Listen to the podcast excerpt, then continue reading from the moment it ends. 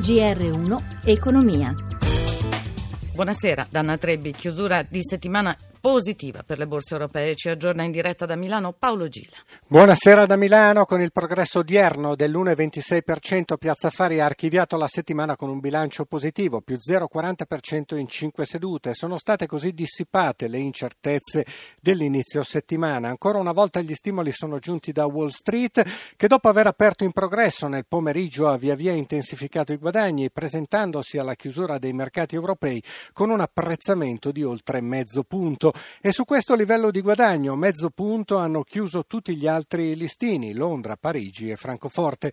Da registrare che sul versante dei cambi l'euro sta toccando quota 1,12 contro dollaro. Grazie Gila, ben ritrovato al professor Fabio Sdogati, docente di economia al Politecnico di Milano e nostro ospite della settimana. Professore, buonasera. Buonasera a lei. Professore, partiamo dal via libera definitivo di oggi alla riforma Madia, quella sulla pubblica amministrazione. Molte le novità, tra una finestra più ampia per la stabilizzazione dei precari, nuove regole di reclutamento basate sui fabbisogni in grado di far entrare i giovani, stretta sui licenziamenti per scarso rendimento, visite fiscali tutte all'Inps. Con queste modifiche la nostra pubblica amministrazione diventa davvero più efficiente, come ci chiede l'Europa?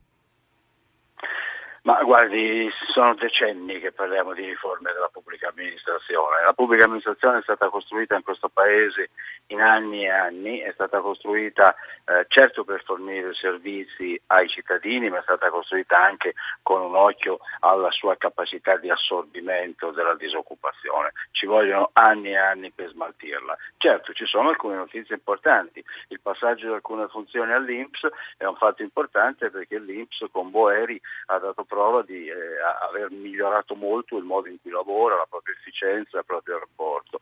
Eh, c'è di buona la stabilizzazione dei precari, questo è un fatto importantissimo, è una vergogna che la pubblica amministrazione faccia un uso così ampio dei precari, non occorre farsi illusioni però.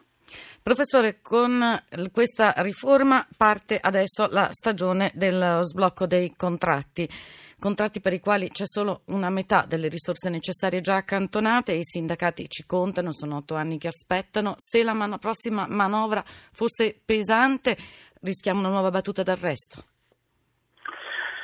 Ma guardi, eh, fare politica vuol dire fare scelte e fare scelte vuol dire questo, vuol dire che la pubblica amministrazione non è un insieme indifferenziato di persone, eh, il sindacato chiede giustamente il rinnovo del contratto, il problema è la, capire le differenze tra chi eh, nelle funzioni esecutive porta a casa salari e stipendi intollerabilmente bassi e chi invece ha un, un, un, un salario, una retribuzione eh, più che decente, quindi parlo ovviamente dei livelli eh, dirigenziali eccetera. Io credo che questa non sia una, una situazione in cui si possa passare eh, su questa opportunità, bisogna farlo assolutamente, anche in fondo i metalmeccanici avevano aspettato otto anni e a fine del 2016 hanno avuto il loro contratto, dobbiamo farlo assolutamente.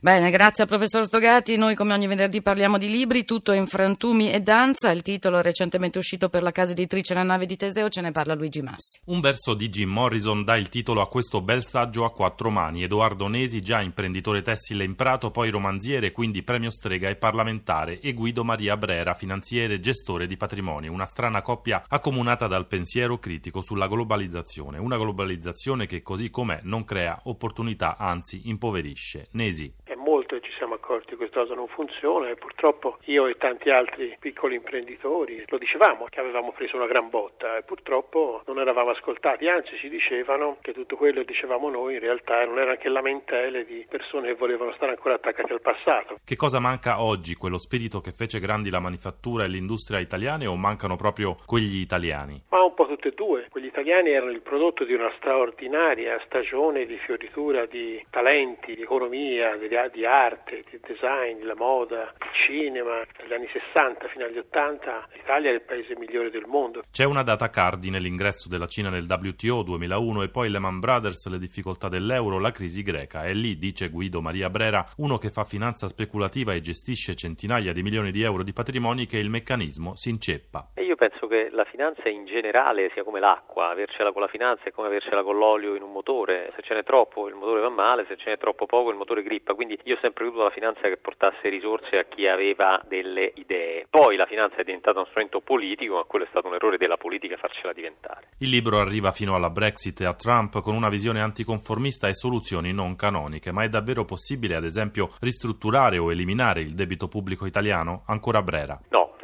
cominciare i debiti vanno ripagati. Poi l'idea che il debito comprato eventualmente dalle banche centrali possa essere in futuro eliminato, quella è un'idea su cui si può cominciare a lavorare, visto che siamo comunque in territori inesplorati dopo il quantitative easing. In assistenza Cristina Pini, in regia Renzo Zaninotto da Trebi Buon, proseguimento d'ascolto.